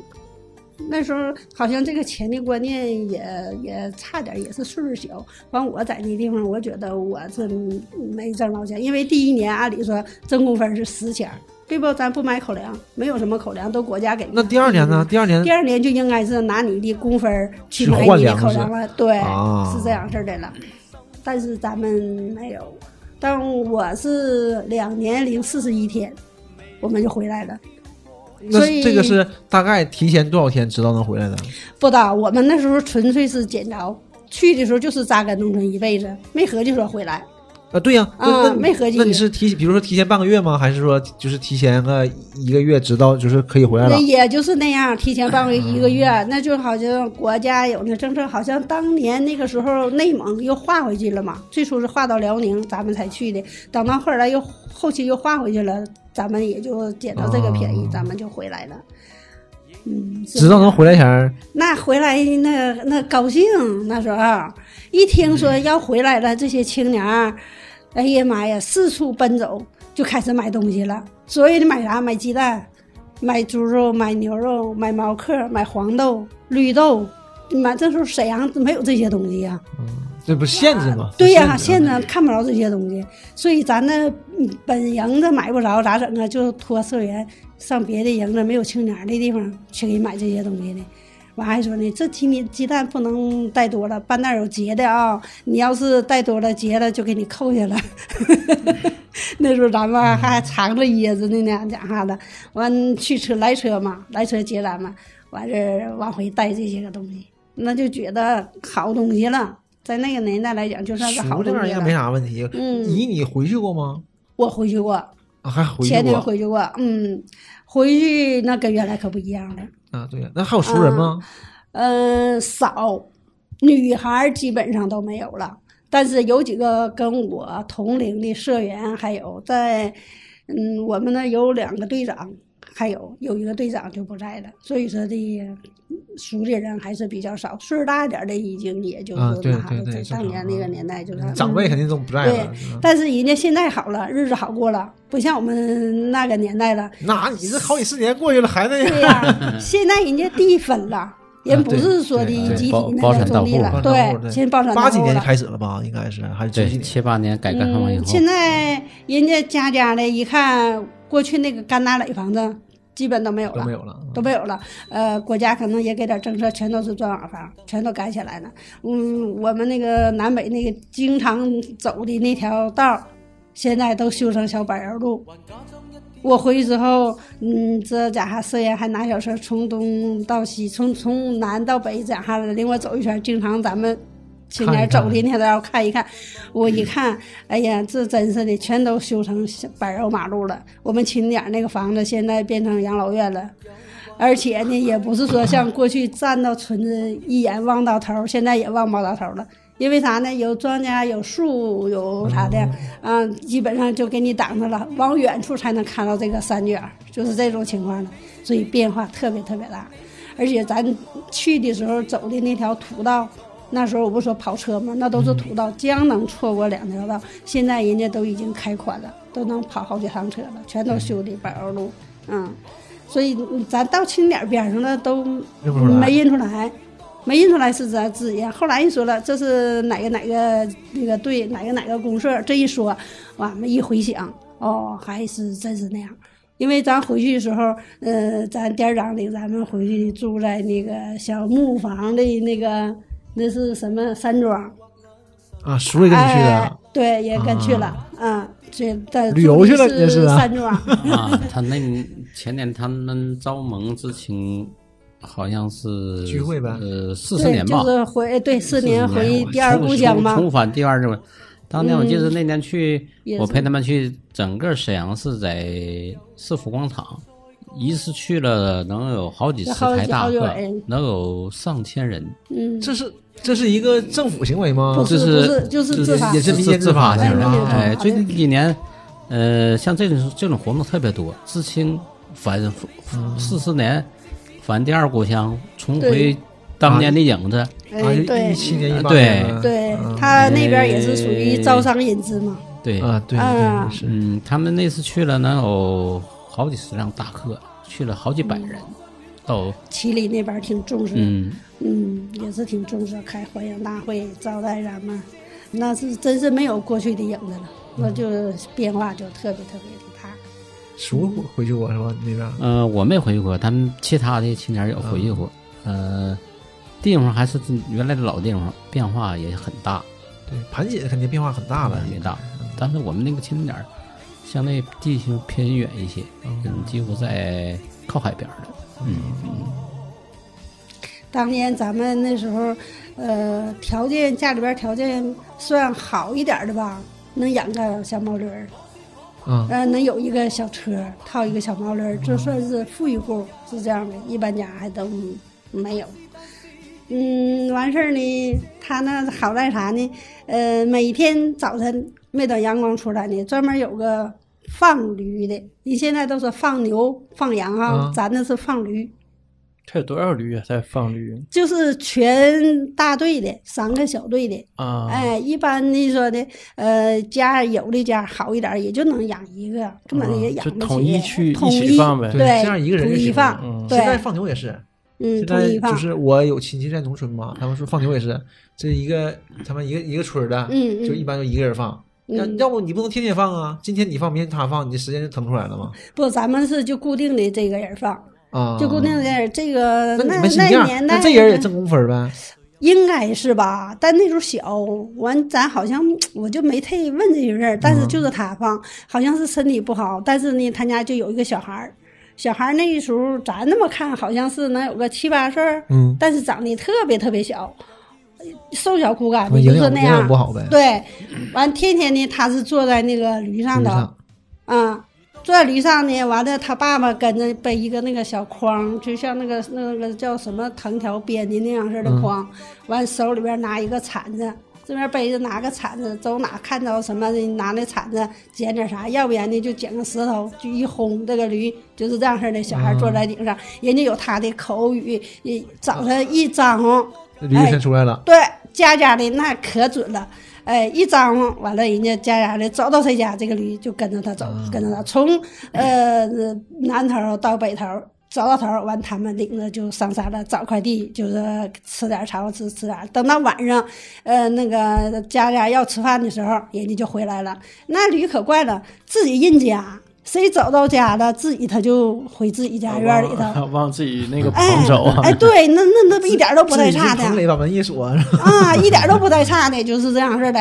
人家特殊那个令子，人家会喊那个口语，一喊出来了，人家家的都跟着。那时候咱一去，大伙儿都挺稀奇的。哎呀妈，这小孩儿那一点坐那驴上哈，完了也是一道风景线似的，觉得也挺好玩的。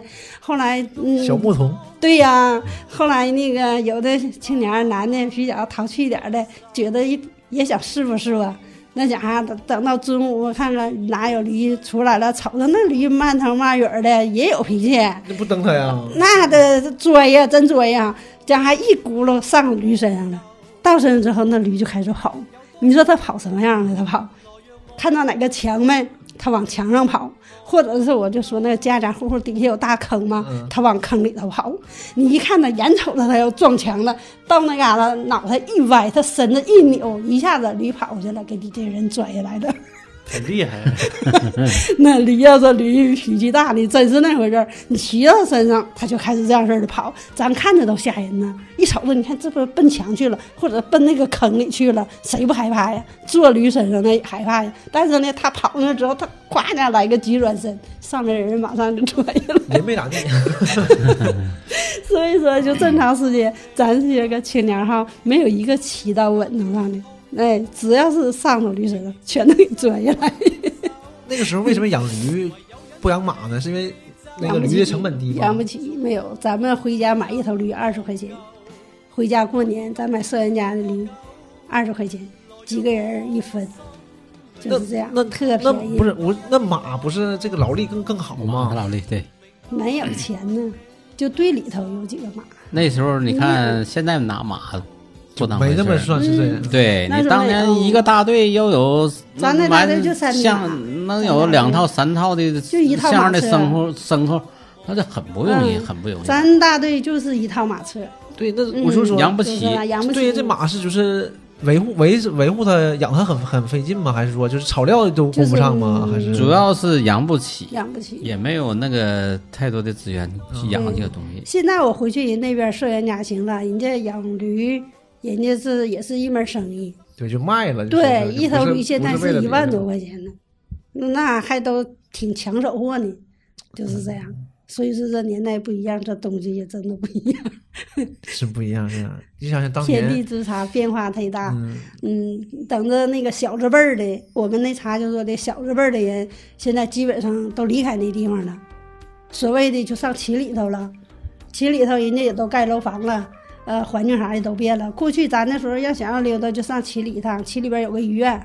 嗯，那七就是属于像咱们那是最高领导了似的，除了公社就是那儿了，热闹一条街，一颗用不了一颗一袋烟，一颗烟就能找到头，就是这一条街，哎，就是这样。现在回去之后，根本找不着原来那个位置和原来那个影子，根本都没有了。四十年了，四十年了，对，也是嗯变化肯定很大很大很大很大，根本就不光远说，你像沈阳，嗯，四十年前和现在那不对，完全不一样。嗯，是，嗯，特别是这几年变化挺大。要不说头几年说，呃，两个月、三个月不出门儿，路找不到了。路了，找不到了。对，现在那个人普遍人得出去打工的也多，自己做点啥的也多，对，经济啥的也都搞活了，就不像过去的时候。我当年记得咱当年那时候，队长结婚的时候，咱们青年随礼，随五毛钱，相对比较不错一点的，还可水五毛钱的。五毛钱也不少，你想五毛钱你得干两两天半呢，嗯对呀两天半相当于现在的八分之一个月的工资。对呀、呃你我要八分之一个月的工资随礼，我一般都随不了那么大，你想想对不对？嗯，是那样，嗯，是那样。十年，十年还行，叔叔阿姨就赶个尾巴，其实相当于。我们两两年多两年多，所以我有时候不敢想，那你说第一批的他搁那待了十年，你可知道，我们七八年最后走那回，像我这两年才回来，嗯，回家走了。我们走那时候还有一些老青年儿还没走，还没走，那为什么呢？没有。你看我们第一批回来了反应回乡的时候是接班儿，有的是招工，嗯嗯，呃或者其他的，有些没有这个条件的。其实我记得我那年回来这些同学，当时搭乘队里的一个马车集体回来，嗯老先生送我们走的时候，包括几个年龄比较大的，下乡能有七年八年，看着我们走的都眼泪儿，对，那种羡慕哈，完了羡慕那种就是嗯，嗯，祝福啊，那什么都有了，呃，但是主肯定是主主要是心心情特别特别肯定的，嗯因为我也想，你想，你十七八去了，嗯，他去七八年，他就二十五六了，二十六七了，然后他回不来，他回不来呀。你说这种感觉，对你看我这他们那两年还，行，那还有七年八年的，嗯，你说，你说最后那时候的所以我想心情是很你这两年你这两年，咱说不好听的，你就再苦再累，你一晃就你就当你就当体验生活了，是对对吧？你就当我什么都经历一下，然后回来了。嗯，对但是他们不是啊，对对对呀、是那样。我们不是，我们就是集体去，集体回来。就是说的，你突然给这个信儿了，咱们回来了，就连窝端，咱们就一起都回来了。尽管是这样，那青年那心情也是，那大伙儿也都特高兴，特高兴的那肯定的那种。那肯定高兴啊。咱们平时回不来，你要说的让我回来，那我真找不着家，我回不来都不知道坐啥车。每年春节回来一趟，单位去车给咱们接回来，就是这样。去前儿完那个等到过完年了，又是给咱们送去了，一年就这么一趟。我两年嘛就回家这么两趟，剩也没回来过。等到这回回来的时候呢，后期回来呢也是拿车去接咱们的，然后回来。等到快进沈阳的时候，这些青年就问司机呀：“多咱到沈阳啊？到家没呀？”那心情啊，那就那这迫切的心情就往窗外。等到后来，那我记得很清楚嘛，司机就说了：“那个看没这牌没？那个到沈阳了。”现在来讲，可能就是什么高速是啥呀？就好像是刚花那边呗进到高花那边应该是刚进那个口吧。大伙儿就开始呜嗷的，那就欢呼起来了。那家伙那乐的连拍巴掌带欢呼的，乐最后儿也没人谁起头就开始唱，就是那样，那真是欢呼，也不知道哪是哪，就是现在进沈阳了，一说进沈阳了，就开始啊，回家了。对，对对对，就是这样式的。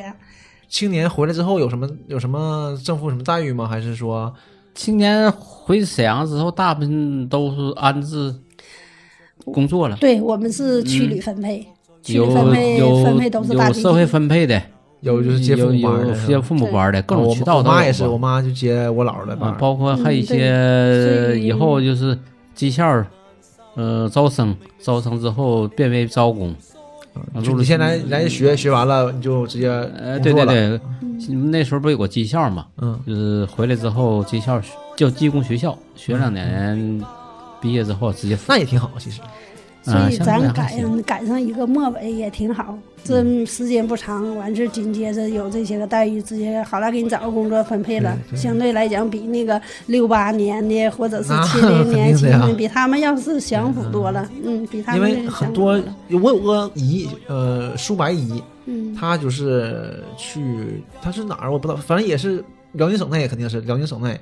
然后下乡之后，她就嫁在那边了。嗯。那个不少年龄大的呀，嗯。最后也没有办法了，跟当地结婚的、安家的，嗯，知识青年这样的例子特别特别多呀。对，也是，因为我也能理解，你没有奔头啊，没有奔头你不知道什么时候回来呀。是。啊对对对。你要说你像当兵，嗯。你去两年，嗯你去三，去五年，这都无所谓，对吧？你给我个数，你没有数啊？没有没有，但是总结起来，回想知青生活，从全我这么看，从全国来看，辽宁地区从全国比较了，还是比较优先其他。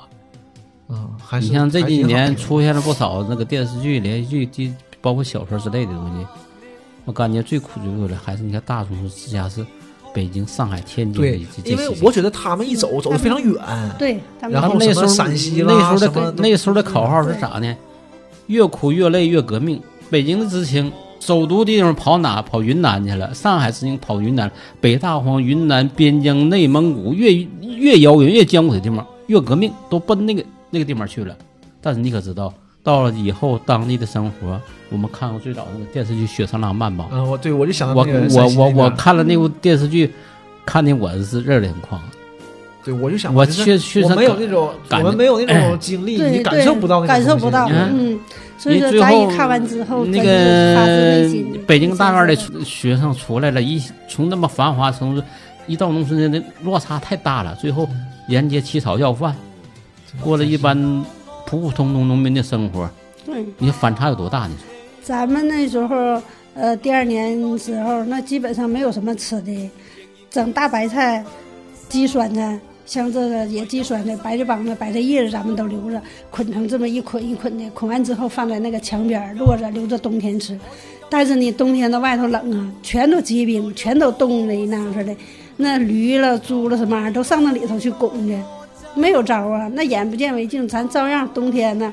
拿刀就这样子，随这样剁剁完之后，拿大灶灵搁水里头捞一下子就完事儿，完事儿多少有那么一点荤油，做一大锅汤，那汤都是黑色的。你说到最后，就那么样式就说吃这个菜嗯到年末的时候，这个时候白菜没有了，那干菜没有了，除了米饭之后，菜吃的就是清水汤，那就清楚。嗯几乎就没有几个菜叶我就听我二舅讲过嘛，他就在在那个新民那边嘛，就在小凉山那边，对他在那边，他说苦的时候到什么程度，就苞米面大饼子，对呀、然后整点那种大粒盐，泡点葱点水，对呀、真那回事儿。哎，盐水大饼子咱那一呼这么长，胳胳膊上这一壶这，你说我最多啥我都能吃两个。你说那时候多能你说吃？就是那样我还说一个比较比较典型的，那时候由于缺这个维生素，你像我们潘锦青年半年以后回家来了，第一感觉就是家里的菜吃不了，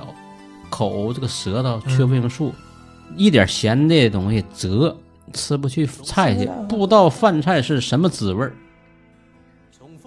咱那是沈阳，要是去车了，谁家长知道了，就给带点咸菜，带点大酱，但是带大酱的多。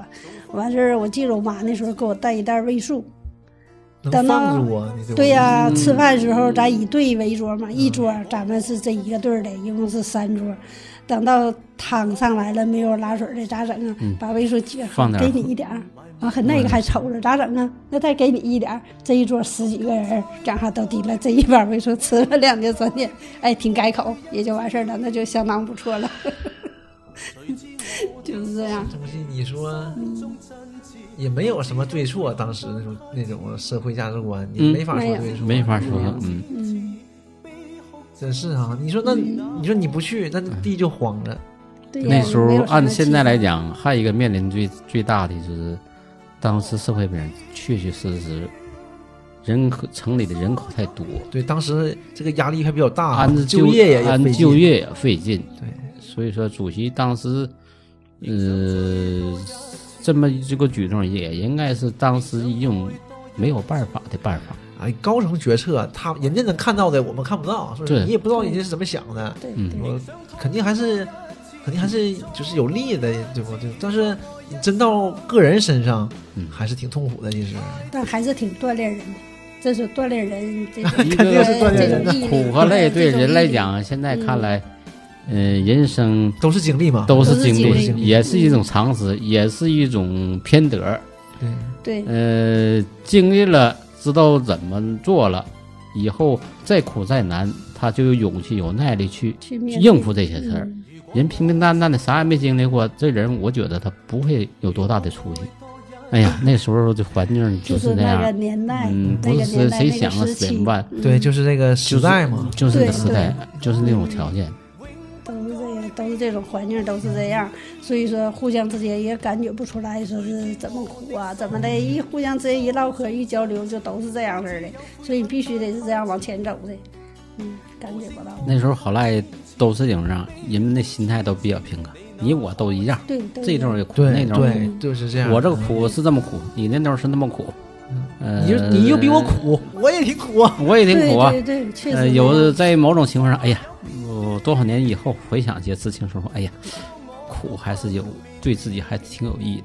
对，像我爸就是，我爸他没下乡，因为我爸他家孩子多，前面都都走了嘛。然后我爸就是是他不他就不能走了呃，两个三个可能下乡，城里必须留对，他就他。就留下了。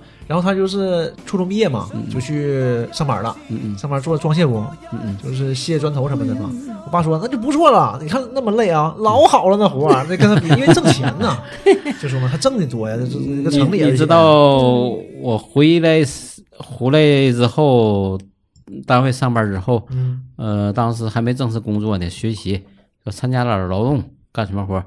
呃，在那个单位，呃，修个小马路。这不算事儿是吧？哎呦我天哪！还有那那个活儿，干了一会儿，说干了不大一会儿，呃，休息休息，太累了，喝点水，这这这这算，哎呦我天，那差别太大太大了，那不是一般的，那感觉特别的，哎呀，这差别太大了，所以说嘛，还是进步嘛，还是进步。而且现在也不需要了，对吧？这种现在都科技工业化了，也也没有那么多地可种了，其实对对。地都很快就种完了，现在播种啊什么的都是。对，嗯也机械化，再一个也划分都归个人，嗯，也都是挺先进的东西啥的。嗯虽然有好的一面，但是但是希望不会再有那一天。但愿这样应该在我们不会了应该的下一辈儿和再下一辈儿，对，嗯，就是你要是像军训一样，你可以去体验一下，对吧？但是但是这个东西，超哪怕像我说，哪怕是一年，或者是像叔叔阿姨两年，哎这也好，长至少你给我个给我个信儿，给我个盼头，有个日子。像刚开始就你就广阔天地大有作为，嗯，你就出去了，这东西你看那个北京知青、上海知青，你看现在那些国家领导人，包括知青的，都有七年、八年甚至十年以上。对呀、就是咱们那个年代十八九岁的那想法和你们现在十八九岁的那想法，那是差的太悬殊了，不一样。对呀、我也想了，但是但是啊，你也不是说谁对谁错，这东西没嗯也没有谁对谁错。当时的人其实你想想，也有让你很敬佩的地方。其实对你想就是，特单嗯，纯。你现在都是说不好听的，都是人人为人人为己，对这种思想，你也不能说他错，对，但是你就很难，这凝聚凝聚力肯定不如当年那么强。一个一个时代，一个一对。不同的人，嗯，不同的心态。对，是，唉真是偶尔想想这种忆苦思甜，感觉嗯、有时候想起来还挺兴奋的。哎呀，毕竟我人生这一回，我经历的这个苦，呃也挺难忘的，也挺确实挺难忘。也很也嗯也真是很让人尊敬。其实一些，对，记忆犹新，就像这是我是什么时候走的，什么时候回来的，有一些个什么事儿啥的哈，记忆犹新。你要讲起来还是特别兴奋。那个毕竟是流过血、流过泪的地方，对对吧那个头一段时间有一位歌手叫王若王若王王若贵吧，就是那个我们这一辈那个作者啊，唱我们这一辈那个嗯嗯，嗯，唱那个歌，代表了广大知青先生，就这种东西，受尽了苦心了，所以那歌词真是写的，写的特别、嗯发自内特别心特别现实。真的就是你只有经历了这些，你才能感受到这种。对嗯你想你想自己靠你学一些东西，看一看一些东西，想把自己带入进去，其实你觉得你带入进去了，其实你差的远远远不够。要不说作家好啊，写书人好，他必须有自演员也好，他必须做每件事儿都有自己自己的亲身体会，对对感觉特别深，能把当时的人心态各种方面能能展现出来，这就是真正的体验生活。怎么说呢？就是那个时候的话，不知苦如苦，难得甜上甜。今天的甜怎么来的？对，感觉什么事儿平平淡淡，但是回想起来当年那么些人经历那么个苦，回去就感觉哎呀，我们现在的生活太幸福了。而且你只有这种情况，你多了解一些这些东西，你才知道现在的幸福是对所以不说来之不易吧，还是就是需要珍惜一下。对，所以说就叫你每个人深思更更多的更多的珍惜生活，热爱生活好好活着吧，啊 有什么不满的，是不是？啊，知足吧。呃，这也是人生的一大常识。对，也是。这是对个人来讲。但我的心每分每刻仍然被他占有。他似這月兒，仍然是不開口。提琴獨奏獨奏着明牵挂，我的渴望，直至以后。